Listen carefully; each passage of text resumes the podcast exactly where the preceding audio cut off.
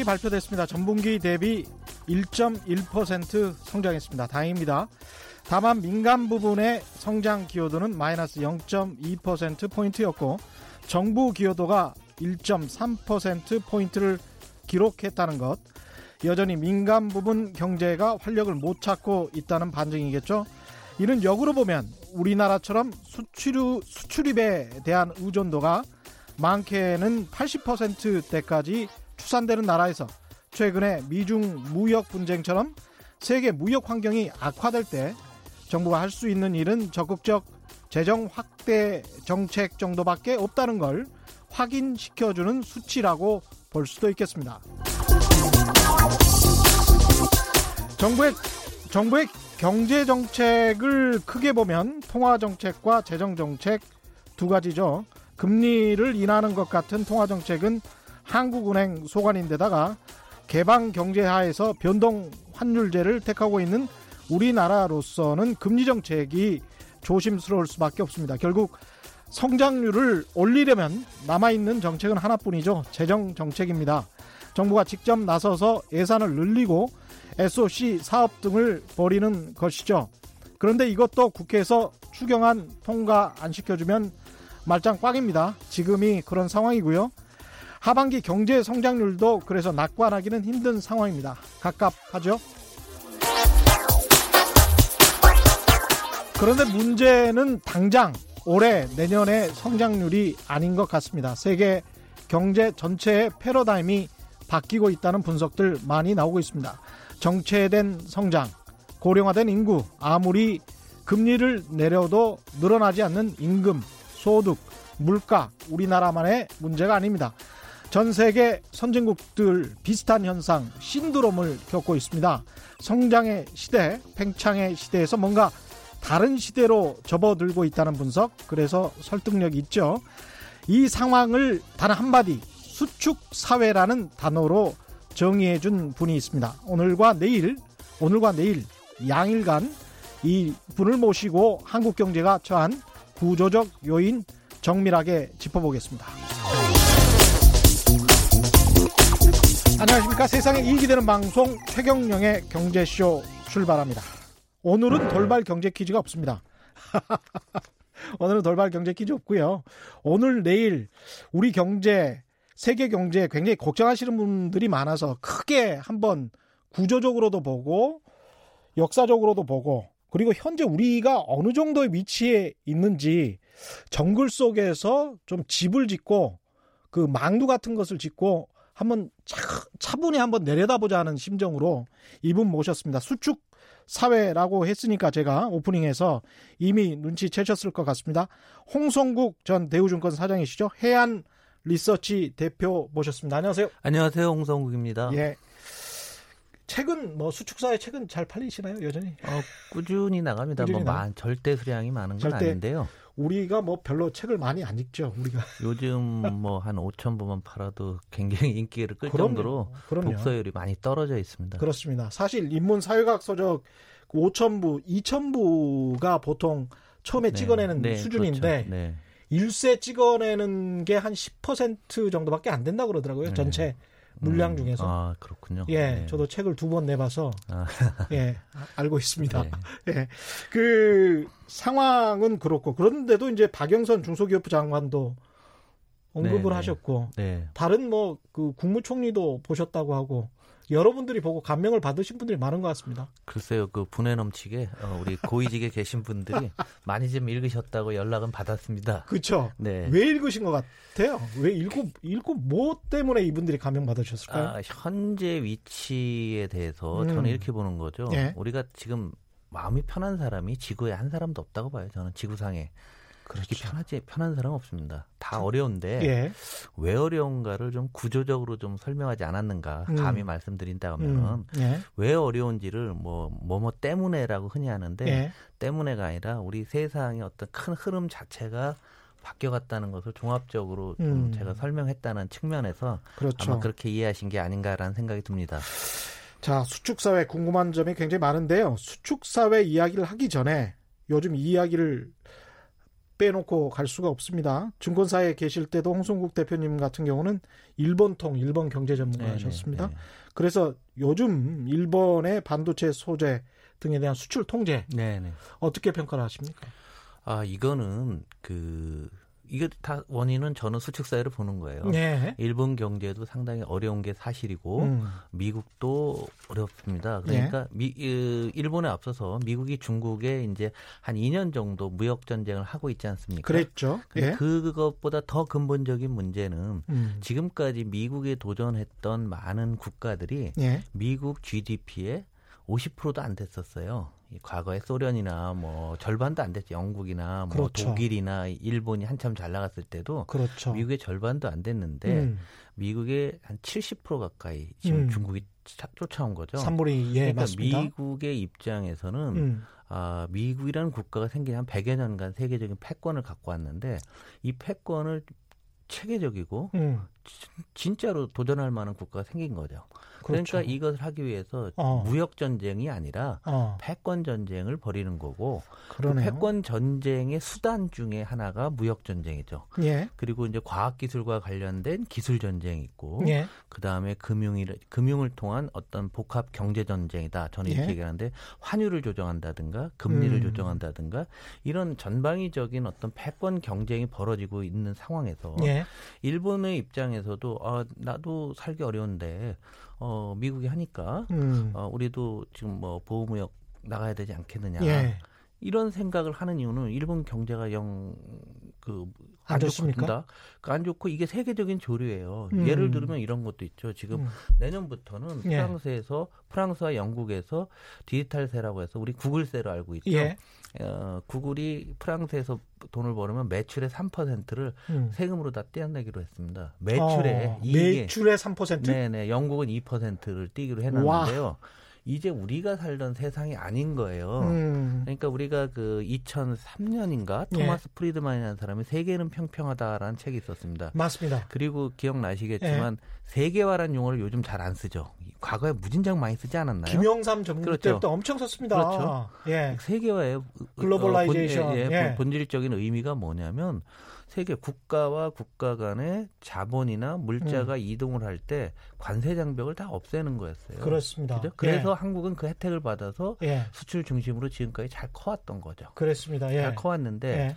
이제는 각국이 살기 어려우니까 이거 안 되겠네. 울타리를 좀 치야 되겠네. 음. 이런 생각들 하게 되는 거죠. 그래서 세계는 평평한 게 아니라 세계는 울퉁불퉁한 비포장 도로가 된 거죠. 고속도로 같은 상황에서. 그 다음에 이제 사다리 걷어차기 뭐 이런 네, 이야기들이 네, 네, 네, 나왔었잖아요. 네네. 네, 그렇죠. 예. 이정 교수의 사다리 걷어차기 뭐 이런 얘기가 나왔지만 그거는 음. 조금 틀린 거예요. 그렇죠. 조개발국이 예. 선진국 가는 어떤 허들을 예. 씌워버렸다는 그런 의미고요. 예. 아, 그런데 이제 세계화된 상황에 오다가 음. 세상이 점점 수축 사회로 달게 되니까 자꾸 허들을 만들어가고 음. 이게 있어야지만 어, 그 나라 경제도 좀 괜찮아지고 그다음에 그 나라의 정치 권력 입장에서는 국민들한테 아 우리가 이런 노력을 하고 있고 음. 우리 나라를 살기 위해 잘하겠습니다. 음. 일종의 포퓰리즘적인 정치 구조와 음. 그리고 경제적으로 자기네가 어려운 이런 측면이 결합되니까 음. 일본이 아 이참에 아, 한번 한국에도 우리도 한번 해보자라는 예. 거죠. 그러니까 전세적인 전 세계적인 흐름 속에서 울타리 치는 과정 중에 하나다라고 저는 보고 있습니다. 사다리를 걷어찰 정도는 아니지만 울타리는 쳐야 되겠다. 네. 예, 한국이 올라오는 것을 음. 막아야 되겠다라는 측면이 있는 것 같습니다. 예를 들면 이런 예. 것도 있어요. 지금 우리 국내에서 지적 안 한 것 중에서 예. 우리가 굉장히 뭘 잘못한 것처럼 생각들 하는데요. 음. 산업적으로 예. 왜 부품 소재 개발을 못했냐 하는데요. 음. 우리가 소재는 굉장히 어려운 겁니다. 예. 사실은 예. 우리가 흔히 음식점 가도 손맛이라고 하죠. 뭔가 그렇죠. 뭐를 섞으면은 예. 이상하게 그 집은 맛있단 말이에요. 예. 소재를 그렇게 한번 생각을 해보시면 아주 오랜 기간 동안에 장인 정신이 필요해요. 그래서 우리가 음. 정밀 소재는 못 따라갔는데 예. 부품에서 상당히 따라왔습니다. 우리나라가. 음. 그러니까 일본에서 우리가 대일 무역 적자에서 보면 부품에서 발생하는 무역 적자가 한 4, 5년 전부터 급속히 줄고 있었어요. 그랬군요. 네, 그러니까 어. 일본의 입장에서는 울타리를 치는데 자국 산업 보호도 있고 잘못하다가는 한국이 만약에 부품을 더 이상 일본 거를 수입 안 할 상황이 될 수도 있으니까 그러네요. 한 번쯤은 흔들어 줄 필요도 있다라는 남은 것은 소재밖에 없다라고 생각할 그렇죠. 수도 있겠네요. 네, 그렇죠. 그런데 네. 소재가 굉장히 힘들고요. 한국 음. 경제에서 진짜 위험한 거는 뭐냐면 음. 우리가 이제 세계화라고 했을 때는 음. 상호 의존적인 세계화예요. 그렇죠. 우리가 그걸 다 만든 만들 필요가 없는 거였거든요. 예. 그게 더 오히려 더 효율적이었다는 음. 거죠. 그래서 우리가 좀 안 했던 그런 측면이 있는데 음. 그래서 일본이 담을 치긴 치는데 일본도 기본적으로 자유무역으로 큰 나라입니다. 예. 그리고 일본이 정경 분리 정책을 아마 세계에서 가장 먼저 활용했던 나라예요. 음. 옛날에 어, 아니라 중공 시절에 예. 아, 주, 응? 그 중, 예. 중공하고도 무역을 해나가면서 정치적으로는 음. 대립을 했지만 음. 아, 이런 정도로 났거든요. 그래서 예. 저는 이번 사건이 참 한국에 많은 교훈을 주고 있다고 생각하는데요. 음. 일본도 그만큼 살기 어렵다. 선진국조차도 우리가 인정을 해야 될 것 같고 어느 정도로 일본이 어렵습니까? 지금 일본에 경제적으로. 우리가 이제 최근에 보도를 보면 예. 일본이 굉장히 잘 되고 있는 것처럼 뭐 많이들 보고 있는데요. 예. 일본의 현재 그 경제상을 보면 국가 전체적으로 보면은 굉장히 어려운 게 사실인데 음. 일본이 아주 잘하는 게 있습니다. 예. 이게 바로 4차 산업혁명 덕을 보고 있는데 바로 이 지금 문제가 되고 있는 부품 소재와 관련된 예. 정밀 기계 이런 예. 쪽들이 굉장히 중요해요. 우리가 음. 로봇을 만들고 공장 자동화를 하게 되면 그 부품은 일본 거 아니면 독일 겁니다. 근데 일본 그렇죠. 게 훨씬 많아요. 그런데 예. 어느 나라나 smart factory 안 한다는 회사가 없습니다 지금. 그렇죠. 예? 예. 뭐 로봇 도입 안 하는 다 일본 그렇죠. 제품 쓰는 거죠. 어. 일본 파나소닉을 쓰고 그래서 음. 그런 쪽들은 잘 돼요. 음. 잘 되고 있어요. 예. 그러나 나머지 내수 부분이라든가 예. 다른 기업들은 굉장히 어려운 게 30년째 지속되고 있습니다. 30년째. 네, 그래서 특히 일본이 네. 그 채무 비율이 굉장히 높기로 네. 유명하잖아요. GDP 대비 정부 부채가 250% 아, 정도 됩니다. 정부 부채가 250%. 네, 거기에 지방 정부까지 포함하고 지방 정부를 예. 빼면은 이제 중앙 정부만 하면 210, 20 가까이 될 겁니다. 그래도 전 세계에서 1등 아닙니까? 1등입니다. 그 예, 다음이 그리스입니다. 예. 그리스가 180 정도 되고 그리스는 한번 그, 그것 네. 때문에 부도가 났었던 네. 나라고요. 이태리가 지금 160인데 그쪽으로 가고 있죠. 예. 어, 그리고 프랑스가 한, 한 140 정도 될 거래 아마. 네. 그래서 유럽의 선진국들은 우리 같은 경우에 한 36% 이렇게 나와 있죠. 39 예. 뭐, 통계에 따라 좀 틀린데요. 그렇죠. 세계에서 한국이 어, 국가 재정은 가장 건실한 나라입니다. 음, 그래서 250% 정도의 정부 부채, GDP 대비 이렇게 가지고 있으면 이게 제대로 이자라도 낼 수 있을까 이런 걱정을 그러니까 하는 분들도 이렇게, 있더라고요. 이렇게 생각하시면 돼요. 일본의 그 국가 재정이요. 음. 정말 우리는 이해가 안 될 정도인 게요. 예. 어, 10년 전에 일본 정부의 그 예산이 음. 110조 엔인가 그래서 100조 엔 정도 됐을 겁니다. 예. 그런데 지금이 90조 엔 좀 넘어요. 국가 예산이 줄은 거 보셨습니까? 어느 나라 다 늘잖아요. 그렇죠. 일본은 줄었습니다. 오. 그게 이 우리 저는 그래서 이제 지자체장 정부 예산이 줄고 있는 나라네요. 네, 네, 예산이 줄었는데 그런데 더 중요한 것은 세입이 세입이 그거 오는 것 중에서 60%는 세금으로 걷는데 예. 한 40% 이상은 채권을 찍어 갖고서 계속 쓰는 거예요. 어떻게 가겠다는 거냐라고서 물으면은 대답은 없어요. 그냥 간다라는 거죠.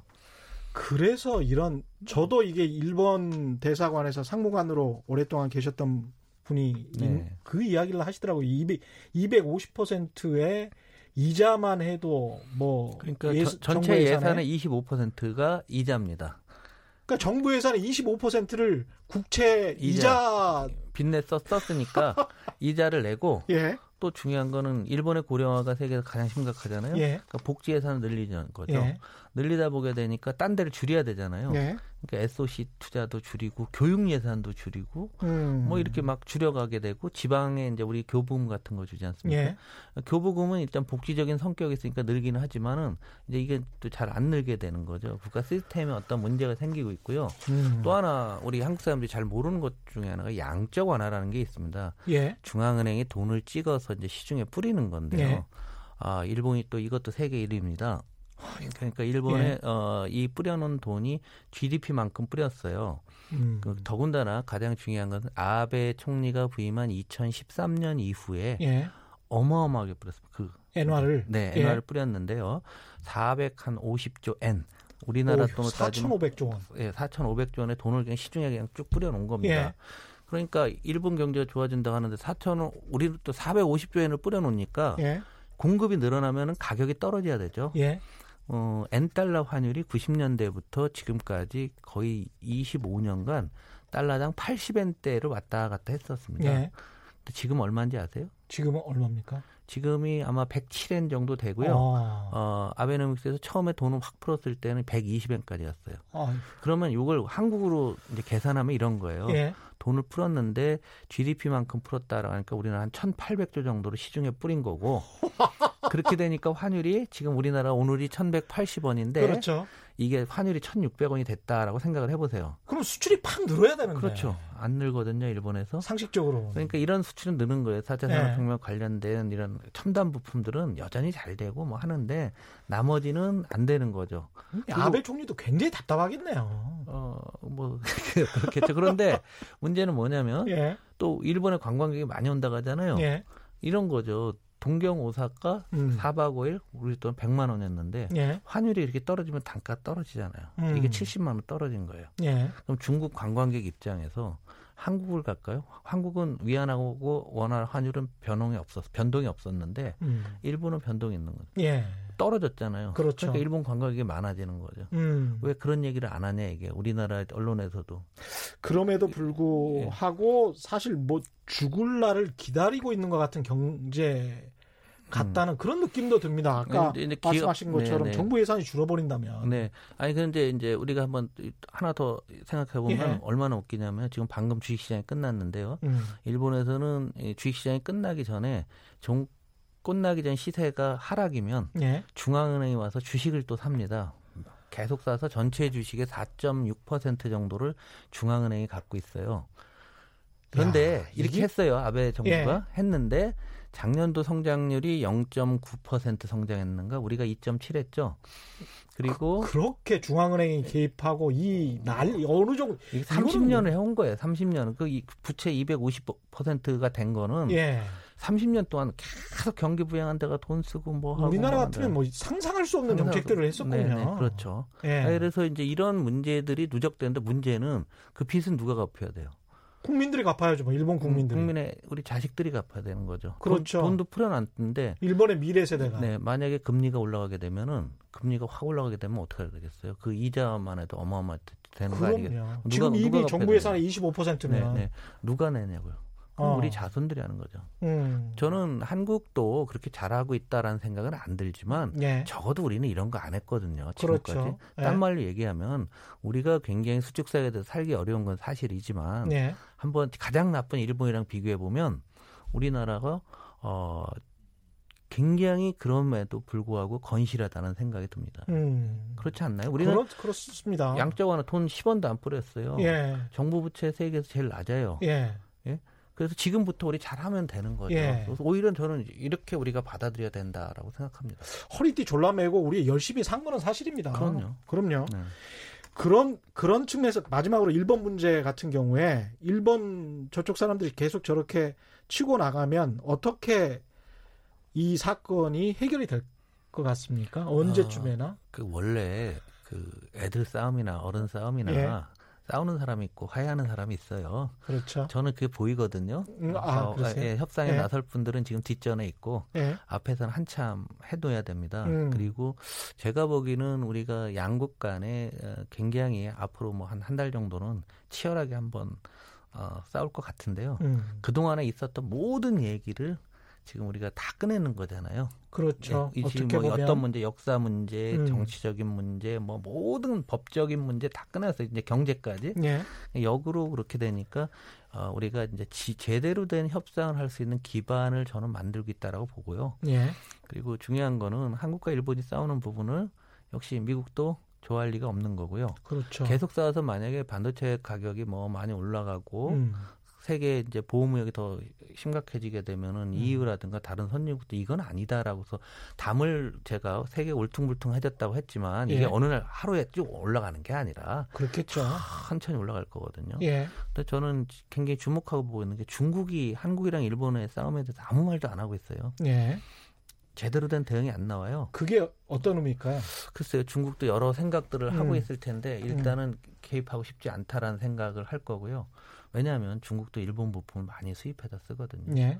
아, 그래서 일정 부분 시간이 지나고 저는 이제 협상에 들어가면 저는 제 속마음 같아서는 이번 경제 수, 말고 음. 경제를 포함해서 그동안 누적된 뭐 위안부 할머니 문제라든가 강제징용 문제라든가 역사 연습까지 한 번에 좀 한번 틀 수 있는 계기로 음. 만들지 않을까라는 생각을 합니다. 일본이 제대로 사과만 한다면 아니 그러니까 이제 사과만 예. 하고 우리도 어느 정도 현실적인 해법들을 찾아야 되는 게 우리의 생존을 위해서도 좋은 거죠. 그런데 지금은 음. 제가 보기에는 싸우는 국면 같아요.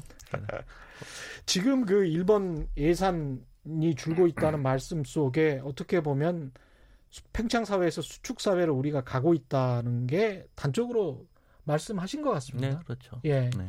저희가 이제 우리 이 전체 우리 경제뿐만이 아니고 세계 경제가 팽창 사회에서 수축 사회로 가고 있는 어떤 현상들이 보입니까? 어떤 것들이 있을까요? 모두가 다 그렇지 않나요? 음. 예를 들면 어 이제 이제 원인을 먼저 좀 예. 한번 좀 잘 살펴보는 게 중요한데요. 다 아시는 거예요. 예. 근데 서로 인정을 안 할 뿐이에요. 예. 뭐냐면 우리나라로만 놓고 보면 우리나라 인구가 단군 할아버지부터 시작돼서 지금이 제일 많잖아요. 그렇죠. 그런데 이제 줄어가는 게 확정됐잖아요. 그렇습니다. 네, 일본은 2009년부터 1년에 40만 명씩 인구가 줄어요, 지금이. 1년에 40만 명. 네, 네. 그리고 어휴. 영국도 줄고요. 음. 독일도 주는데 유럽은 난민들이 들어와서 그냥 메꾸는 정도예요. 예. 인류 역사상 음. 인구가 주는 게 처음이잖아요. 그러면 이, 다 생각을 한번 해보면 거기서 모든 문제들이 많이 나오죠. 인류 역사상 인구가 주는 게 처음이죠. 처음이다. 처음이죠. 옛날에 뭐 음. 흑사병이나 이런 예. 어떤 그 자연재해로 나왔던 거 전쟁이나 예. 이거는 그런 거 없이 자발적으로 주는 거잖아요. 그러네요. 물론 후, 뭐 후진국들은 음. 인구가 지금 늘고 있어요. 음. 근데 그 나라도 출산율이 막 떨어지고 있어요. 시간의 문제입니다. 예. 그러니까 일단 큰 흐름을 제껴놓고 음. 두 번째로는 과학기술이 아, 과학기술이 그 사람의 일자리를 이렇게 많이 뺏은 적이 있나요? 음. 점점 더 가고 있잖아요. 예. 기계라고 하는 것이 인간을 능가하는 기계가 있었나요? 없었죠. 없었죠. 네. 아, 지금 뭐 바둑을 비롯한 뭐, 뭐 이런 거부터 시작해서 AI라는 것이 인간을 능가하는 게 한두 가지가 아니지 않습니까? 예. 그런 적이 있었나요? 없었죠? 예. 그리고 우리 가정으로 와서 보자는 얘기죠. 물값하고 휘발유값이 같아요. 음. 환경에 이렇게 환경에 많은 돈을 쓰고 있습니다. 많은 국가에서도 음. 가뜩이나 살기 어려운데 환경에 많이 쏘죠. 그 다음에 안전. 음. 안전에 대한 뭐 우리 차값의 한 2, 30%가 안전과 관련된 겁니다. 맞습니다. 예, 공급 예. 차일수록 더해요. 예. 그리고 예를 들면은 어뭐 KT가에서 저거 지난번에 예. 겨울에 이제 통신선에 불을 났었잖아요. 예, 그렇죠. 아현동에서. 어, 예, 인터넷이라는 게 예. 우린 편리한데 이게 끊어지게 되면 재앙이라는 거 아는 거죠. 그렇죠. 그러면 통신망을 유지하기 위해서 거기다 다 센서를 달아갖고 음. 보야 되는 거고. 예. 그러니까 우리가 알게 모르게 안전에 돈을 많이 쓰는. 그러면 환경과 안전에 우리 인류 역사는 돈 써본 적이 있나요? 어마어마하게 많이 썼는데 앞으로도 더 많이 쓸 거란 얘기죠. 그러네요. 더 많이 쓰게 되면은 음. 자 이렇게 결론을 해봐요. 돈 쓸 사람은 줄게 되고 예. 일자리는 사라지고 기계가 사람의 일자리를 대체하게 되니까 공급이 막 늘어나는 거죠. 예. 한판 공급광이 나오는 거고. 예. 그 다음에 그 살기 어려운데 환경하고 안전에 돈을 마구 쓰고 있어요. 음. 그랬더니 역사상 최악의 공급광이 된 거죠. 지금 우리 경제 왜 안 돼요? 공급 과잉이에요. 자영업자한테 왜 왜 안 돼요? 공급 과잉 때문에 안 되는 거죠. 음. 그렇지 않나요? 예. 제 공급 공급방이 광화문에 있는데요. 음. 어, 예. 유명 커피숍들 가면은 커피 한 잔에 4천 원 정도 하잖아요. 예. 조금만 4,500원 예. 정도 하는데요. 그게 2년 전에 보니까 그 이제 개인이 하는 커피집이 예. 어, 한 3천 원, 2,500원 정도 했어요. 음. 그런데 최근에 봤더니 900원까지 떨어져 있더라고요. 그 이유가 뭐 딴 게 아니라 공급광이에요. 옆에 비슷한 집이 또 많이 생기는 거예요. 모든 게 공급광. 우리 자동차가 왜 안 돼요? 자동차 세계 생산 능력이 1억 3천만 대인데 작년에 9,500만 대 팔렸거든요. 예. 3,500만 대 공장 놀고 있는 거예요. 그 중에 현대기아차가 들어가는 거고 GM대우가 있는 거고 모든 게 공급광이에요. 그럼 공급이 과잉되니까 가, 가격이 네. 떨어질 수밖에 없네요. 그렇죠. 예. 마진이 떨어지고 예. 또 하나 그리고 역사상 부채가 제일 많다는 거예요. 일본은 정부 부채, 우리나라는 가계 부채죠. 음. 예? 그리고 중국은 기업 부채. 유럽은 정부 부채, 네. 미국도 정부 부채. 전 세계 지구를 놓고 보면 역사가 생긴 이래로 빚이 제일 많은 게 작금의 상황이라는 얘기죠. 이런 것들이 우리 세상에 우리가 살아가는 방식이나 우리 세상의 작동 원리를 막 바꾸고 있는 거예요. 그래서 이것을 어, 해소하는 방법은 기초적으로 어, 환경하고 안전에 투자를 굉장히 많이 늘리고 예. 그다음에 진짜로 우리가 사람 인구를 늘리기 위한 정책들을 해야 되고 그다음에 역으로 과학 기술을 막을 수는 없잖아요. 예. 그럼 뭐 역으로 이제 요 안에서는 국가 간의 관계가 제로섬이죠. 세계가 세계는 수축하고 있는데 그럼에도 불구하고 우리나라가 잘 나가기 위해서는 딴 나라보다 더 잘해야 될 거 아니에요? 예. 그럼 여기다 대한 투자를 좀 해야 되는 거고요. 음. 어, 그리고 그러다 보니까 부채나 공급과잉 때문에 많은 패배자들이 양산되니까 예. 국가가 재정으로 그런 사람들을 좀 받쳐주고 음. 어, 일종의 이제 살 수 있게 기초 예. 기초 복지를 좀 해주게 되고 민간도 어, 자선을 베풀고 이런 식의 어떤 흐름들이 나와야 되는 거죠. 그러니까 우리가 첫 단추를 수축 사회를 인정하고 세상을 보면은 뭐 해결할 게 있는데 그게 아니라 경기 나쁘니까 그냥 돈 쓴다. 그러네요. 이런 식의 정책들은 안 먹힌다라는 얘기예요. 수축 사회를 인정하고 정책을 펴는 거하고 수축 사회를 인정하지 않고 계속 팽창하고 성장하는 사회라고 상정하고 정책을 펴는 거하고는 굉장히 크게 다를 것 같습니다. 아주 근본적인 차이가 있는 겁니다. 예. 지금 이제 그 차이에서 음. 지금 세상에 대한 생각들의 차이가 있는 거죠. 실물 경제에 있으신 분들은 다 알아요. 뭐 음. 체계적으로 얘기는 해도 아 세상이 완전히 달라졌다라는 걸 인정을 하고 있는 거죠. 이게 근데 세상이 완전히 달라졌다.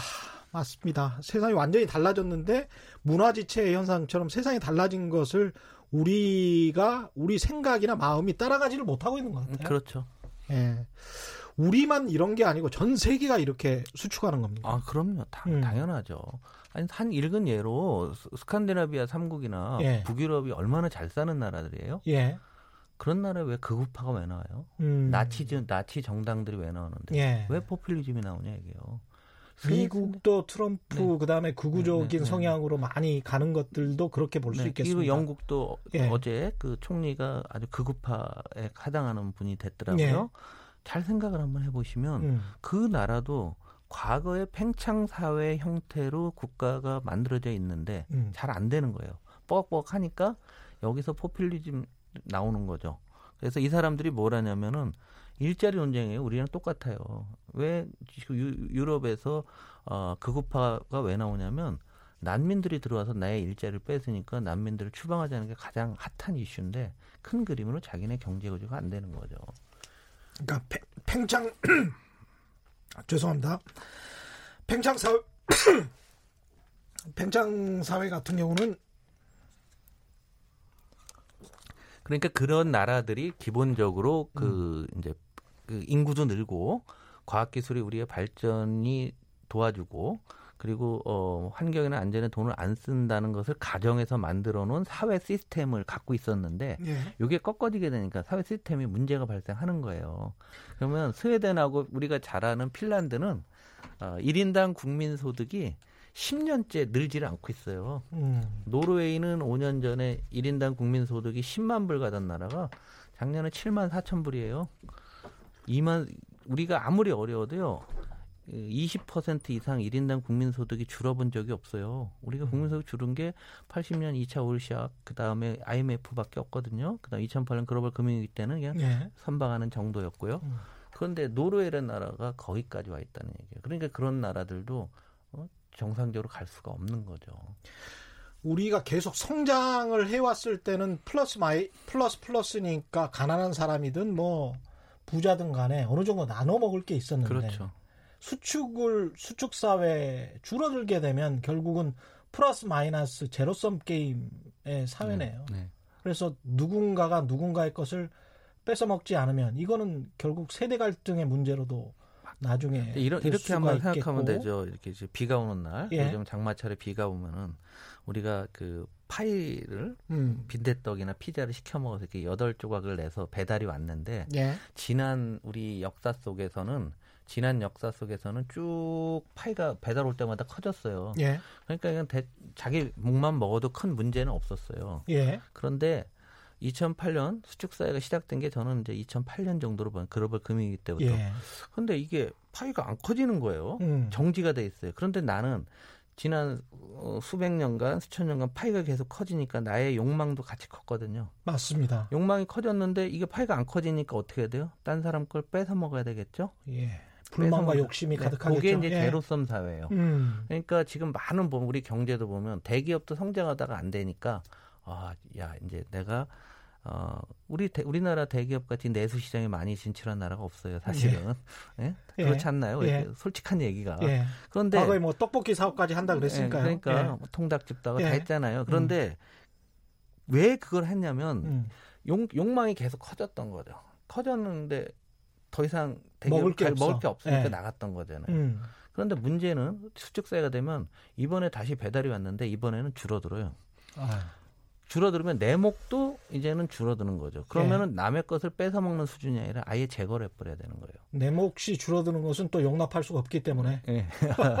그러면 예. 그 줄어들게 되면 어떻게 해야 돼? 그 안보는 완전히 제거해. 뺏어 먹는 수준이 아니다 얘기죠. 음. 그 경제의 강도 커진 거예요. 그러면 바로 이 시점에서 우리가 생각해 보면 자 남의 것을 뺏어 먹겠다고 나왔던 우리나라 예. 대형 마트가 올 2분기에 적자가 갔어요. 예, 맞습니다. 예. 적자가 갔다는 의미는 뭐냐면 그러한 대기업조차도 예. 희생되고 있다는 거예요. 수축사에 몰입하고 있는 게. 백화점, 어, 대형마트들은 네. 계속 지금 성장률이 정체되고 있고 그렇게 네. 잘 나갔다는 네. 편의점 네. 같은 경우도 네. 힘들고 결국은 온라인 상거래만 음, 굉장히 네. 발달을 그렇죠. 하고 그런데 온라인 상거래 때문에 가격이 떨어져 버리고 네. 가격이 떨어지니까 임금이나 소득이 늘지를 그렇죠. 않고 사람도 필요 없고 그러니까 소비가 줄고 성장률이 네.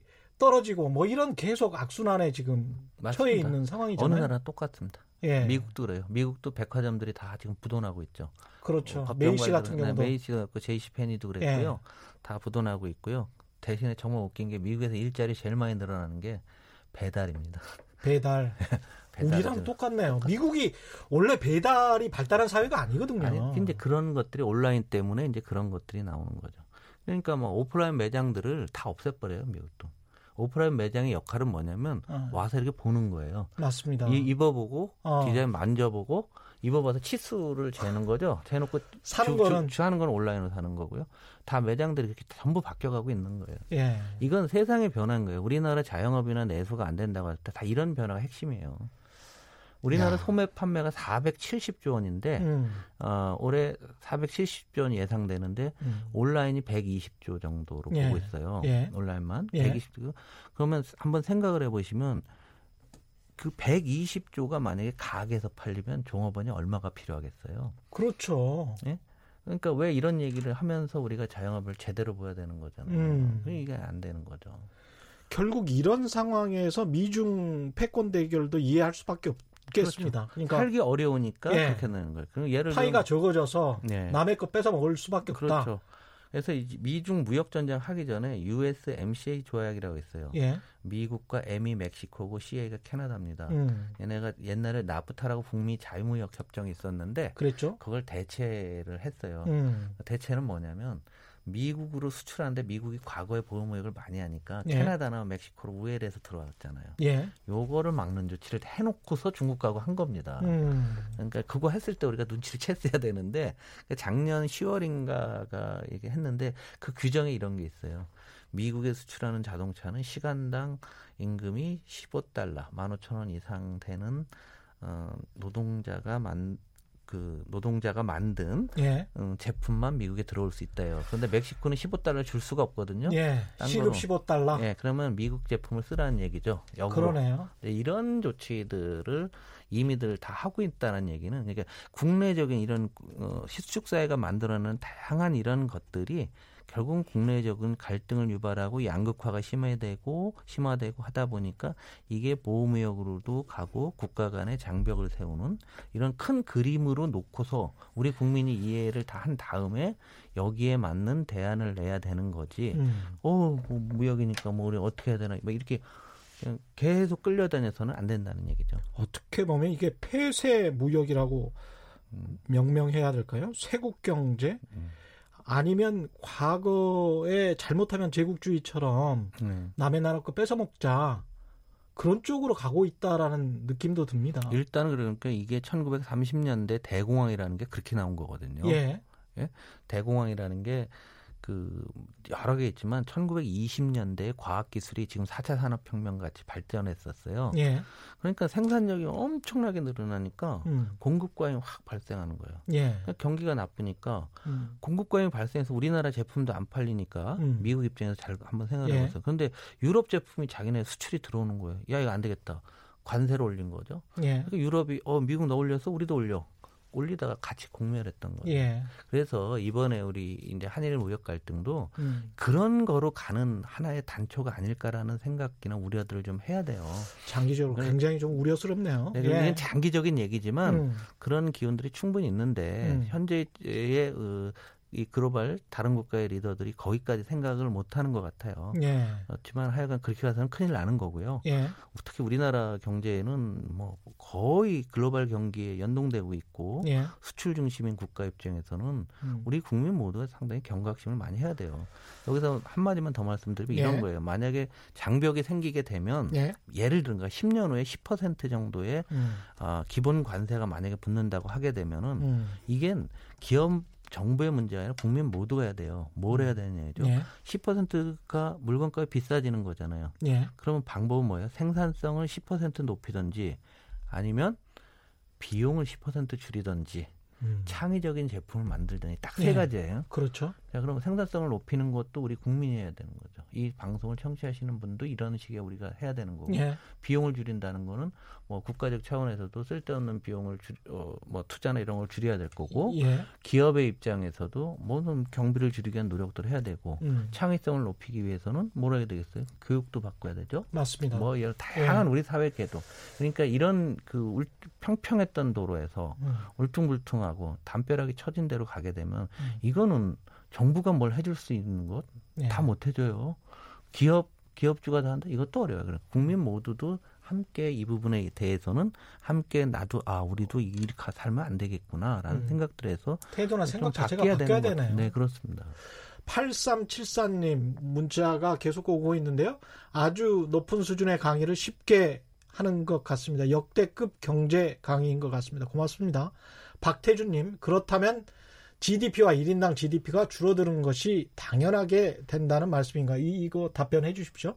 김민성님, 그런데 왜 차값은 안 떨어질까요? 이것은 지난번에 다른 그 애널리스트 분들이 이야기했었던 것 같은데 차의 편의 장치나 뭐 이런 것들 다 종합적으로 고려해 보면 그 소나타 기준으로 음. 놓고 볼 때 차값이 떨어졌는지 안 떨어졌는지는 실제로는 떠, 많이 떨어졌다 이렇게 평가를 하시는 분들이 음, 꽤 많더라고요. 예. 어, 지금 이게 브랜드 밸류라는 게 아마 얘기를 안 했을 것 같은데요. 예.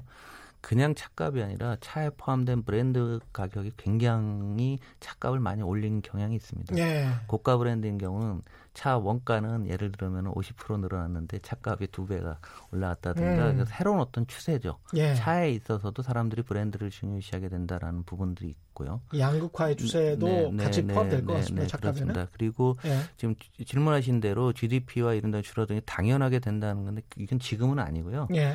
아, 제 생각에는 한 15년에서 20년 정도 되면 전체 GDP가 줄어들 가능성이 있는데 한국도 예. 예. 그러면 예산도 줄어들게 되고. 뭐 그럴 수 있죠. 예. 그런데 왜냐하면 일본이 보여줬으니까요. 음. 일본은 30년째 음. GDP가 별로 안 늘어서 30년 동안에 지금 30% 늘었나요? 30년 예. 동안 우리나라 그 동기간 중에 7배가 늘었어요. 우리가. 그래서 뭘 일본에서 뭐 배우자 가는지 저는 이해가 안 가는데 사람들이 예.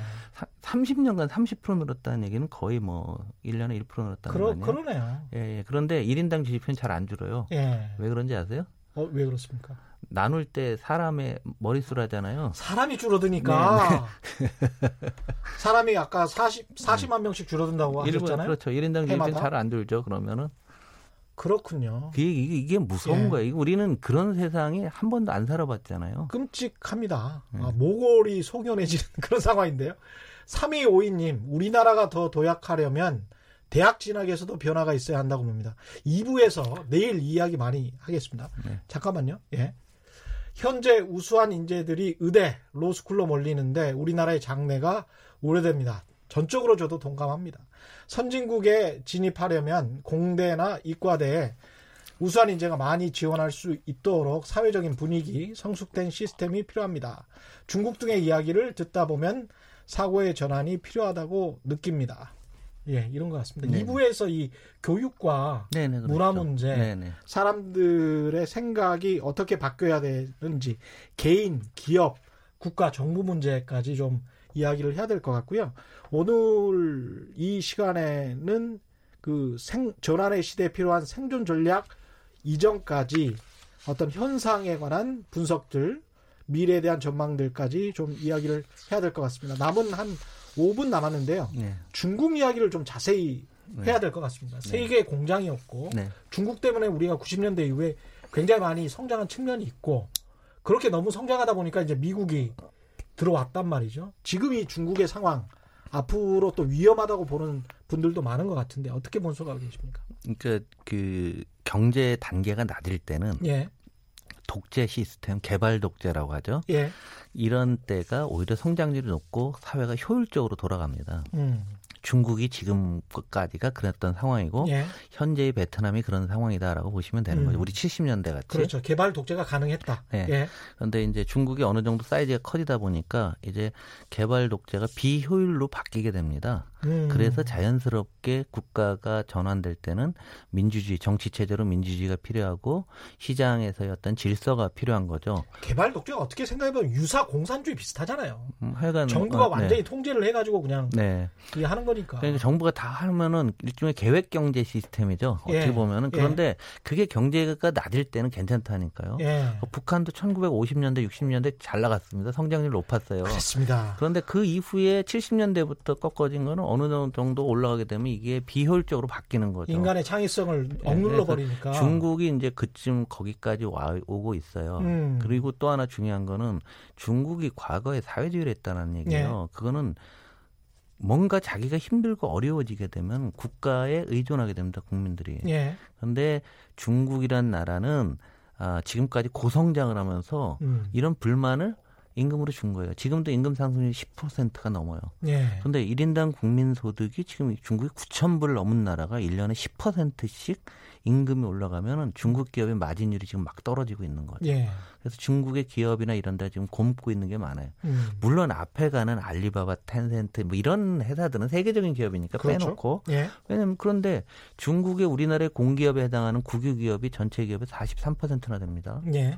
그럼 경제의 기업의 43%가 국유 기업이라는 얘기는 우리나라 같은 자본주의 국가도 공기업은 비효율적이다라고 다 알고 있잖아요. 그렇죠. 근데 그 무려 43이나 된다고요. 이런 나라고 또 하나 네. 또 하나 중요한 게 중국의 수출의 45%가 또 외자계 기업이 하는 거예요. 중국 음. 기업이 아니라. 네. 예를 들면 현대자동차 뭐, 뭐 상해자동차 거기서 만들어서 뭐 미국으로 수출한다든가 예를 예. 들면 이제 이런 식이거든요. 예. 근데 중국이 무역 전쟁하면 자꾸 폐쇄형으로 바뀌다 보게 되면은 음. 그 거기 진출했던 기업들이 이제 중국이랑 비즈니스 안 하겠다는 거 아니에요. 그렇죠. 어렵죠. 예. 그래서 일단 중국 정부도 이걸 잘 알고 있습니다. 음. 알고 있으니까 중국도 국가 재정은 견실한 편이에요. 예. 어마어마한 경기 부양책을 그냥 매일 내고 있어요. 그동안에 무역 수지가 엄청 났었으니까 네, 그걸 네, 막 모아놨겠죠. 네, 그거로 이제 갔다가 예. 퍼붓고는 있는데 음. 아, 제 생각에는 한 5, 6년 정도 지나게 되면은 예. 5, 6년 지나게 되면 중국 정부도 또 힘이 어려워지게 되고 음. 그때부터 중국의 본질적인 힘이 나올 거예요. 음.